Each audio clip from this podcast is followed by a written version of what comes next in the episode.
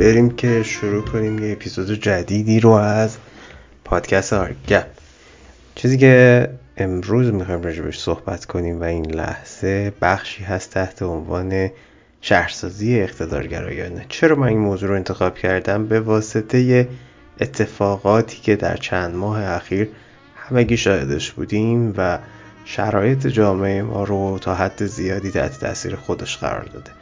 تحولاتی که به وجود اومد تحت عنوان یک جنبش اعتراضی انقلاب و موارد دیگه بهش پرداخته میشه که خب طبعا در شرایط حاضر که ما در حال طی کردن یک اتفاق هستیم به اصطلاح صورت بندی این ماجرا تا حدی پیچیده است. و نمیشه گفت قطعا یک انقلاب یک اعتراض به حق یا هر اتفاق دیگه یا اون چیزی که بر ما مسلم هست جامعه ایرانی داره پوست اندازی می‌کنه و یک روی جدیدی رو امیدواریم که به زودی زود بتونه برای شرایط زیستی خودش فراهم بکنه. خب خیلی پرحرفی نمی کنم بعد از مدت ها آرگپ رو دوباره داریم راه اندازیش می‌کنیم. اون چیزی که برای دوستانی که حالا قبلا ما همراه بودن در جریان هستند که پادکست آرگپ قاعدتا یک پادکست دیالوگ محور و بر مبنای گفتگو بین من یعنی نوید تایری با مهمانانم شکل گرفته. فصل جدیدش رو که من آغاز کردم با موضوع تحت عنوان شهرسازی اقتدارگرایانه این رو سعی کردم استارت بزنم. حالا چرا یه همچین موضوعی رو پیش کشیدم؟ برای اینکه در طی اتفاقاتی که در سه ماه اخیر بعد از کشته شدن به ناحق محسا امینی اتفاق افتاد جامعه ما شروع کرد نسبت به این ماجرا واکنش نشون دادن. چارچوب معماری و شهرسازی شهرهای بزرگ ما کلان شهرهای ما پایتخت مثل تهران و سایر شهرهایی که حالا به نوعی توی شهرسازی مدرن ایرانی از یک چارچوب به اصطلاح مسلوب بهره می‌برن. یعنی دو خیابان به اصطلاح متقاطع بر همی که خیابانهای اصلی شهر هستند رو میشه بهش اشاره کرد که این چارچوب از دوره رضاخانی به اصطلاح برقرار شد و کماکان هم نقش خودش رو ایفا می‌کنه در اغلب شهرهای ما.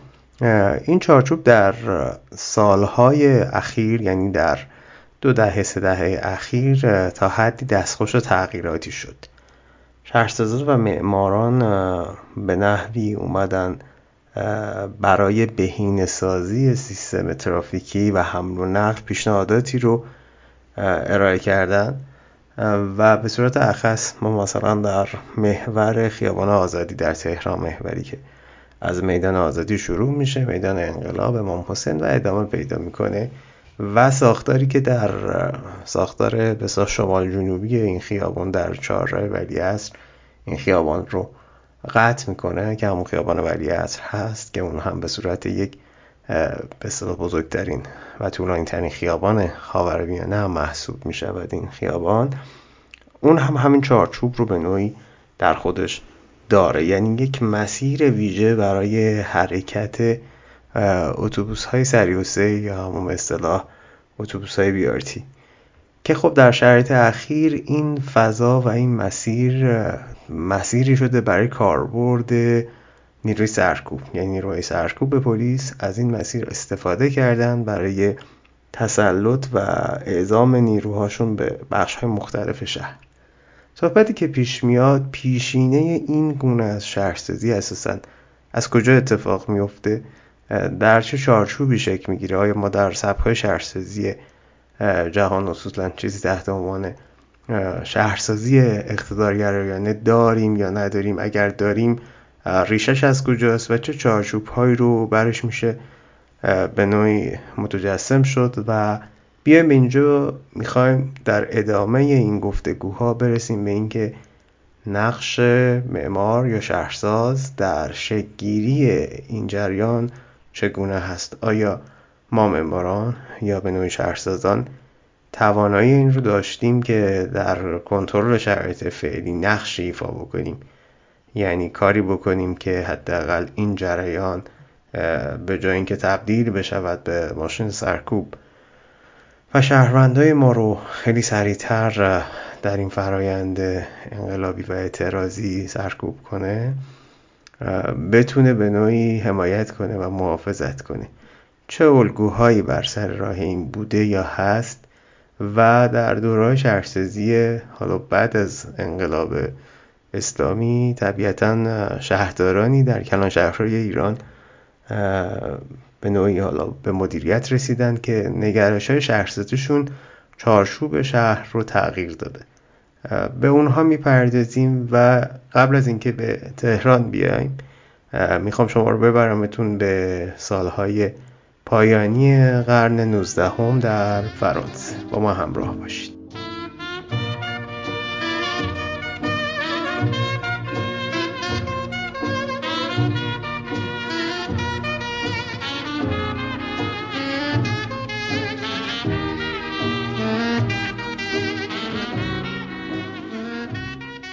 خب دوستان بعد از یک سکوت طولانی و یک دوره که خب به هر شکل شرایطی بود که من مهاجرت کردم از ایران اومدم بیرون و خب زندگی و مهاجرت ویژگی خودش رو داره دیگه. به هر شکل آدم سختی هایی رو باید تحمل بکنه و سعی کنه یک چیزهایی رو که داشته دوباره از نو بسازه. در هر صورت الان ذکر مصیبت یا ذکر اتفاقات مثبت مهاجرت رو نمی‌خوام بکنم می‌خوام موضوع جدیدی رو با هم دیگه پی بگیریم که تحت عنوان شهرسازی اقتدارگرایانه هست رو به معماری هم تعمین میدم. ولی خب در این فصل من بیشتر راجع به موضوعات شهرسازی می‌خوام صحبت بکنم. اتفاقاتی که توی ایران افتاده بی تاثیر نبوده در انتخاب این موضوع و به هر شکل برای همه ما شرایط سختی سپری شده و هنوز هم ادامه داره. که مکان نمی‌دونیم شرایط چگونه خواهد بود و ما با چه شرایطی روبرو هستیم. اون چیزی که می‌خوام بهش اشاره بکنم اتفاقی است که در نیمه دوم قرن 19 هم در پاریس میفته. جورج اوژن هوسمان یا اوزمان معروف به بارون هوسمان دولتمرد و شهرساز فرانسوی قاضی و کارمند دولت و یک پروتستان بود. اون در زمان ناپلئون سوم مجری طرح نوسازی یا بازنده سازی یا تحولات عظیم شهرسازی پاریس شد. و تغییرات ویژه‌ای رو در پاریس به وجود آورد. حسمن سعی در به وجود آوردن یک نقشه اندیشیده شده ای داشت که هم حفظ سنت تاریخی عظیم پاریس رو در خودش داشته باشه و همین شهر رو به نخستین شهر بزرگ عصر صنعت تبدیل کنه. حالا اینکه چقدر تو این چالش موفق بود رو راجع بهش باید صحبت کنیم. اساسا تاثیر شرایط اجتماعی و اقتصادی زمان حسمن رو نمیشه در فعالیت ها و اقدامات اون نادیده گرفت. با روی کار اومدن گروه های محافظه کار از جمله ناپلون سوم شهرسازی به یک ابزار نیرومند در دست صاحبان قدرت بدل شده بود و در اصلاحاتی که به دست اونها انجام می‌شد نقش مهمی رو بازی می‌کرد. حسما قبل از اقداماتش معتقد بود پاریس رو باید دوباره تصرف کرد. حالا میگم براتون که چرا یه همچین باوری رو داشت. حسما یه تیم برای پروژه ترتیب داده بود که در دو جهت یک برنامه ریزی کاری و اجرایی پیش می‌رفتن و یک گروه هم برنامه ریزی مالی رو به صلاح مدیریت می‌کردن. عثمان در مقابله با شهر جنبه فنی و مهندسی شهر رو مد نظر قرار داد و در این راه از مهندسین راه ساختمان و دیدگاه های اونا کمک شایان توجهی رو گرفت. در واقع زمانی که شهرسازی به صورت جا افتاده نیست. همانند یک شهرساز تمام ابعاد شهر رو حسمان می‌بینه و با تشکیل یک تیم کاری اول تیغه نقشه ها انجام میشه. دوم برنامه ریزی برای چگونگی نقشه ها صورت می‌گیره و در مجموع اقداماتی که انجام میده نمایانگر اون قدرت استبدادیه و با مجموعه این اقدامات پاریس نیمه دوم قرن 19 هم و ابتدای حالا قرن 20 تبدیل به نخستین متروپول عصر صنعت میشه. در اقدامات حسمان مسائل آمد و شود و ترافیک در صدر اقدامات بود. چرا؟ چون باور داشت که شهر باید پذیرای جمعیت روزافزون متحرک و جابجا شونده ای باشه که برابر تمایلات سرمایه داری و انباشت دارایی فعال هستند. مسائل بهداشتی رو در گام بعدی اهمیت قرار داد که از راه ایجاد منافذ شهری یا فضای باز تلاش در بهبودش داشت. طرح اون نقشه کاملی از پاریس رو فراهم کرد که با روش مثلث بندی انجام شد. اون سال به سال نقشه جدیدی از شهر رو تهیه می‌کرد و کارهای انجام شده رو با نقشه های مربوط می‌کرد. زیرا به نوعی دریافته بود عثمان که شهر نیز مانند هر موجود زنده در سیر تکامل خودش پیرو روند زمان و تحولات نهفته در اون هستش. به طور کلی دوستان اقدامات حسمن رو میشه به چهار دسته تقسیم کرد. اول کارهایی که منحصرا ساختمانی بودن دوم احداث باغها و پارکهای عمومی سوم نوسازی تأسیسات آب و فاضلاب و زیر ساخت شهری و چهارم بازسازی سازمانهای اداری شهر پاریس که برای هماهنگی و تحقق پذیری طرحهاش به اونها احتیاج داشت.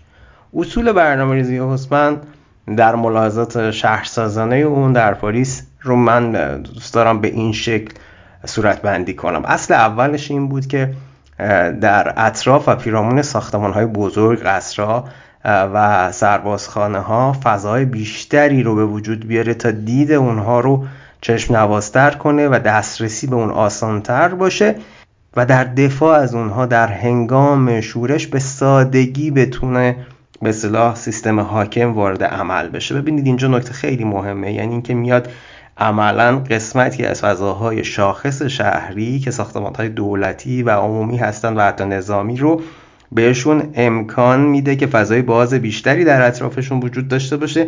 در نتیجه در صورت شکلی شورش امکان سرکوب اون فراهم می پس این یکی از اتفاقاتی هست که به صورت فکر شده بارون هوسمن نسبت بهش عمل می‌کنه و سعی می‌کنه اون بافت متراکم وساح ارگانیک پاریس رو از هم بگسله و پاره بکنه. و شرایطی رو ایجاد بکنه که امکان حضور نیروهای به اصطلاح نظامی و پلیس به نوعی و ژاندارم ها ساده تر در شهر شکل بگیره. اصل دومی که حالا به نوعی در نظر داشت بارنوسمان بهبود وضعیت بهداشتی شهر بود با از بین بردن و تخریب روشمند کوچه پس کوچه های بافت ارگانیک و سنتی پاریس که عملا آلوده بود و خواستگاه بیماری های متعدد واگیردار شده بود. خب حالا شما اون دوره طولانی تا اون رو در اروپا دوره سیاهی که میگذره و اتفاقات بعد از اون وابسته هست به شرایط بهداشتی و زیرساخت های عرض می‌کنم بهداشتی شهرها و کلان شهرهای اروپا. که خب طبعا در نیمه دوم قرن 18 هم ما توی لندن یه سری اقداماتی از این جنس داریم که بحثشون اساسا تمرکز روی بحث زیرساخت های بهداشتی شهر هست و اینجا می‌بینیم که عثمان را یکی از دلایلی که میاد اون بافت ارگانیک رو تا حدی میاد تعریض می‌کنه تخریب می‌کنه و از بین می‌بره این هست که بیاد به اصطلاح زیرساخت وضعیت بهداشتی شهر رو بهبود ببخشه. اصل سومی که به نوعی حالا عثمان میاد توی تحریزیاش از استفاده می‌کنه ایجاد بلوارای گسترده و طولانیه که به صورت شعایی یعنی توی الگوی حالت شبیه شهرسازی دوره باروک به یک رشته میدان مدور پیوسته می‌شد. و این کار رو جهت تأمین آسایش عمومی و به ویژه تضعیف امکان شورش به اصطلاح انجام داد. یعنی شما اگر پلان شهر پاریس رو الان جلوی روی خودتون باز بکنید و بلوارهای اصلی رو می‌بینید که از یه سری میدانهای عظیم به صورت شعاعی خارج شدن.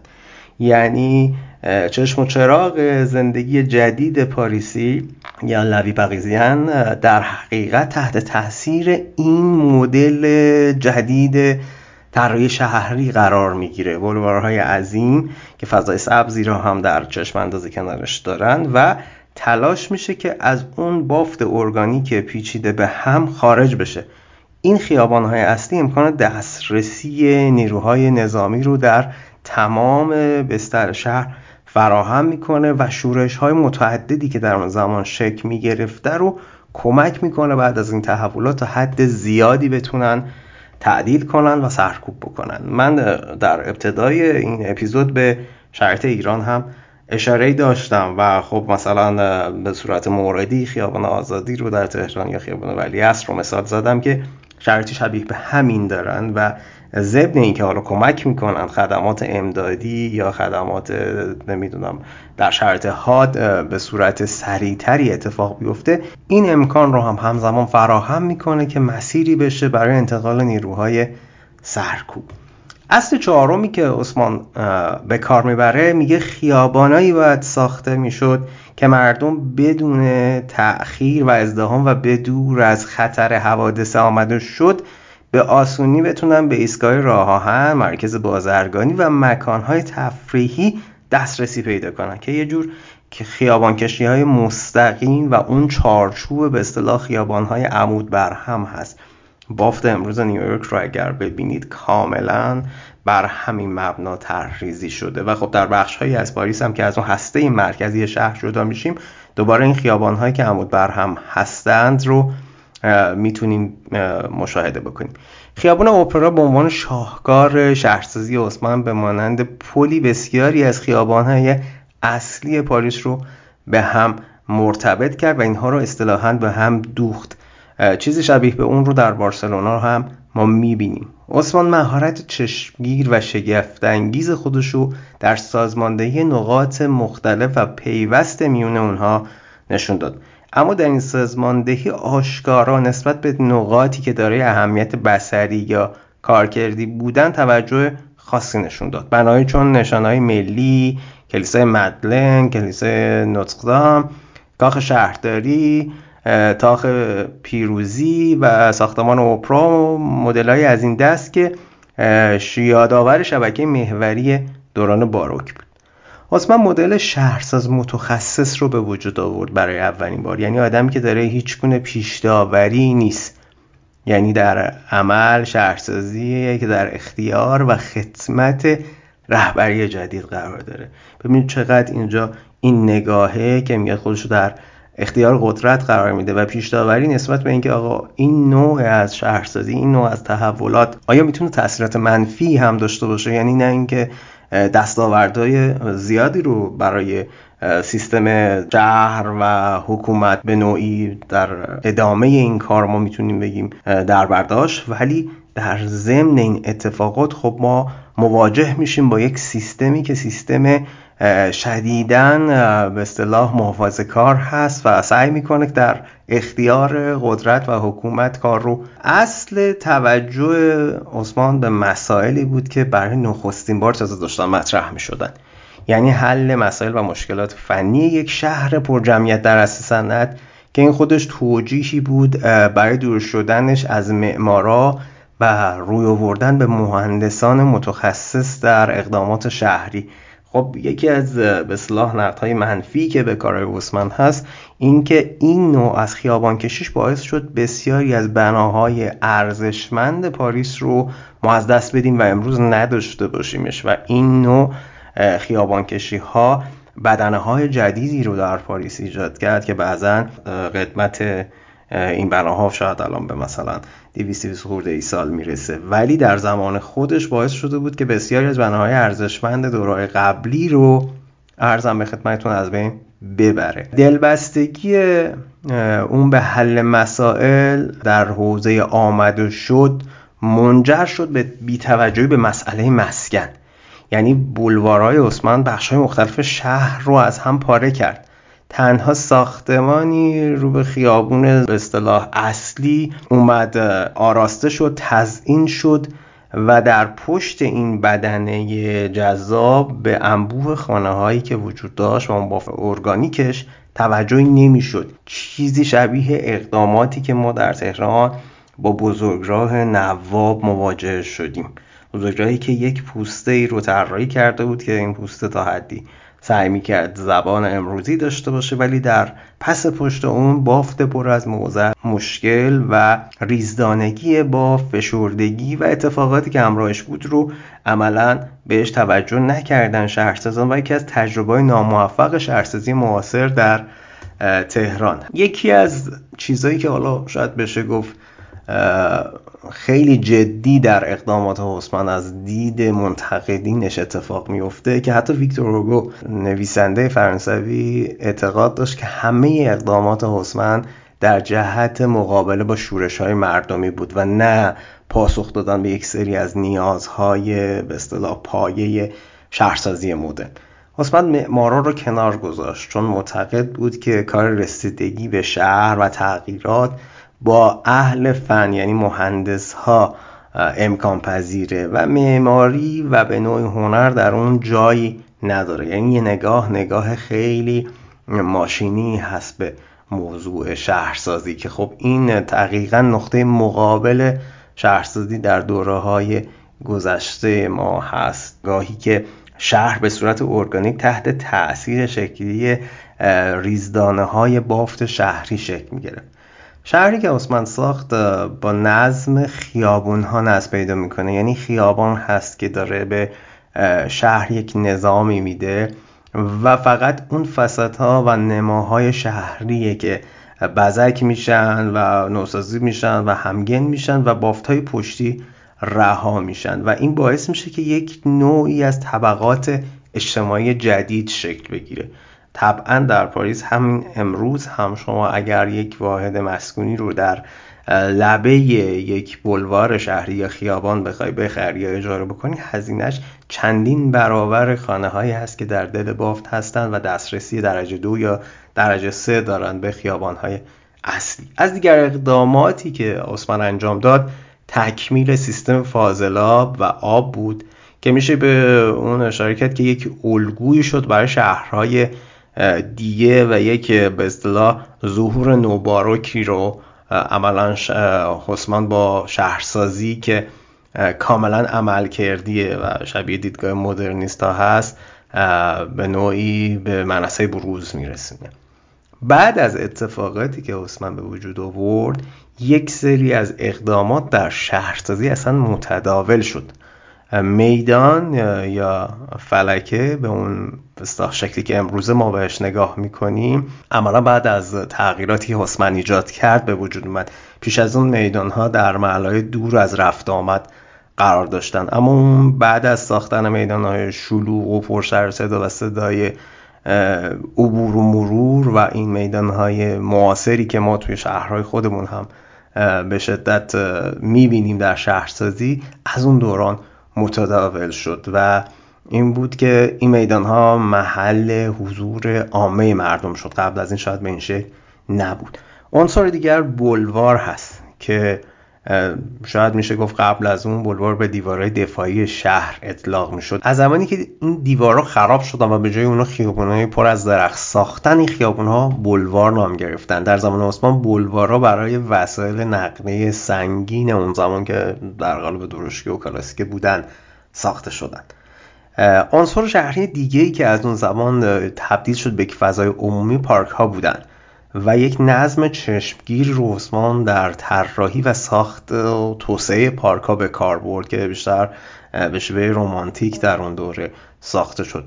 از زمان اون پارک ها به صورت گردشگاه های همگانی و برای روزهای تعطیل و تفرج مردم عادی شروع شد استفاده شدن. قبل از اون نه اینکه ما فضایی به عنوان پارک یا باغ به اون معنا نداشتیم ولی بیشتر در اختیار طبقه بورژوا بود و به صورت عمومی استفاده نمی‌شد. اقدام دیگه ای که میشه گفت بعد از اون متداول شد خیابونای بی انتها بودن یعنی خیابانایی که با ردیف درختها در دو سوی اون با ریشه در شهرسازی باروک وجود داشتن و عملا در دوره حسمان خیابان به عنوان عنصری غالب تبدیل شد و عظمت ساختمان های اطراف در عظمت خیابان به نوعی گم شد. یعنی خیابان مهمترین عنصر شهر شد.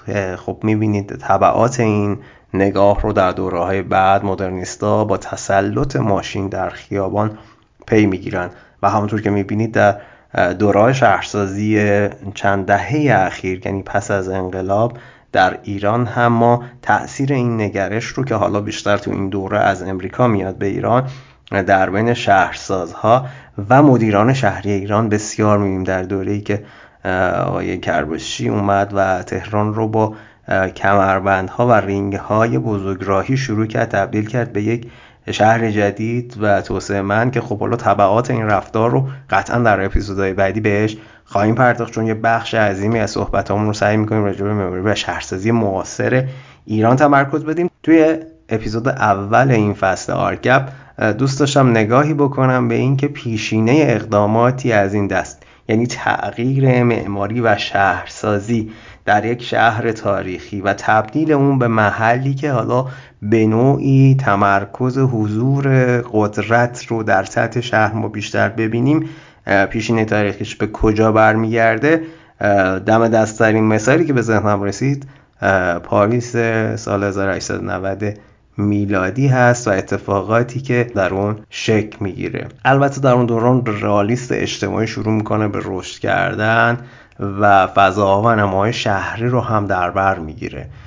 و خب مثلا هنرمنده مثل پل سزان و بعد از اون مطرح شدن کوبیزم و غیره و احیاء به اصطلاح مکتب باروک که پر از ریزکاری و تزئین هست بعد از این دوره عثمانی خیلی به اصطلاح طرفدار و مشتری پیدا می‌کنه چون خیلی نگاهش خوش و مهندسی بود به این ماجرا. امیدوارم که این اپیزود یه استارتی باشه برای اینکه ما بریم سراغ این که ببینیم چه اقداماتی رو از جنس مداخلات فیزیکی یا غیر فیزیکی یعنی از جنس برنامه ریزی یک شهرساز یا معمار می‌تونه به وجود بیاره و شهر رو تبدیل بکنه به فضایی بر مبنای زیست انسان یعنی انسانوارتر بکنه شهر رو.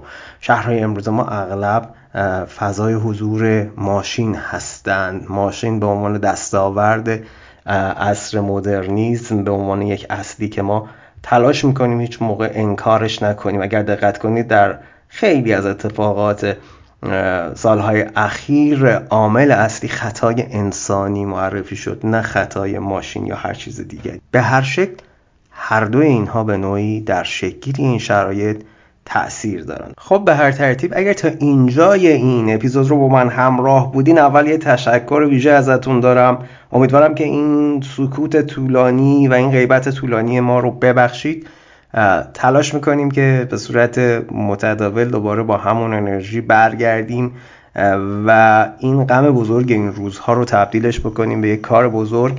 تلاش دیگرمون این هست که به نوعی فضاهای متعددی رو که به عنوان یک امکان جدید ازش بهرهمند هستیم امروز. در پس اتفاقات اخیر در پس انقلاب اخیر توی ایران تبدیلش کنیم به یک حالا نگاه روشمندی که سعیش این هست که آراء به اصطلاح معماران و شهرسازان رو به گفتگو بگذاره تلاش من این هست که ما یک دیالوگ داشته باشیم و دوستان نظراتشون رو از هر source ی دارن این پادکست رو گوش میدن. اگر توی Castbox هستی توی Spotify یا پلتفرم های دیگری دارید این رو گوش می‌دید نظراتتون رو هم اونجا برای ما منتشر کنید. ما می‌بینیم و سعی می‌کنیم که بهبود ببخشیم این شرایط رو. به هر شکل اتفاقی که افتاده این هست که همه ما دچار یک نوع سرگیجه شدیم دچار یک نوع به اصطلاح از خود بیگانگی شدیم در این مدت و واقعا غمگینیم.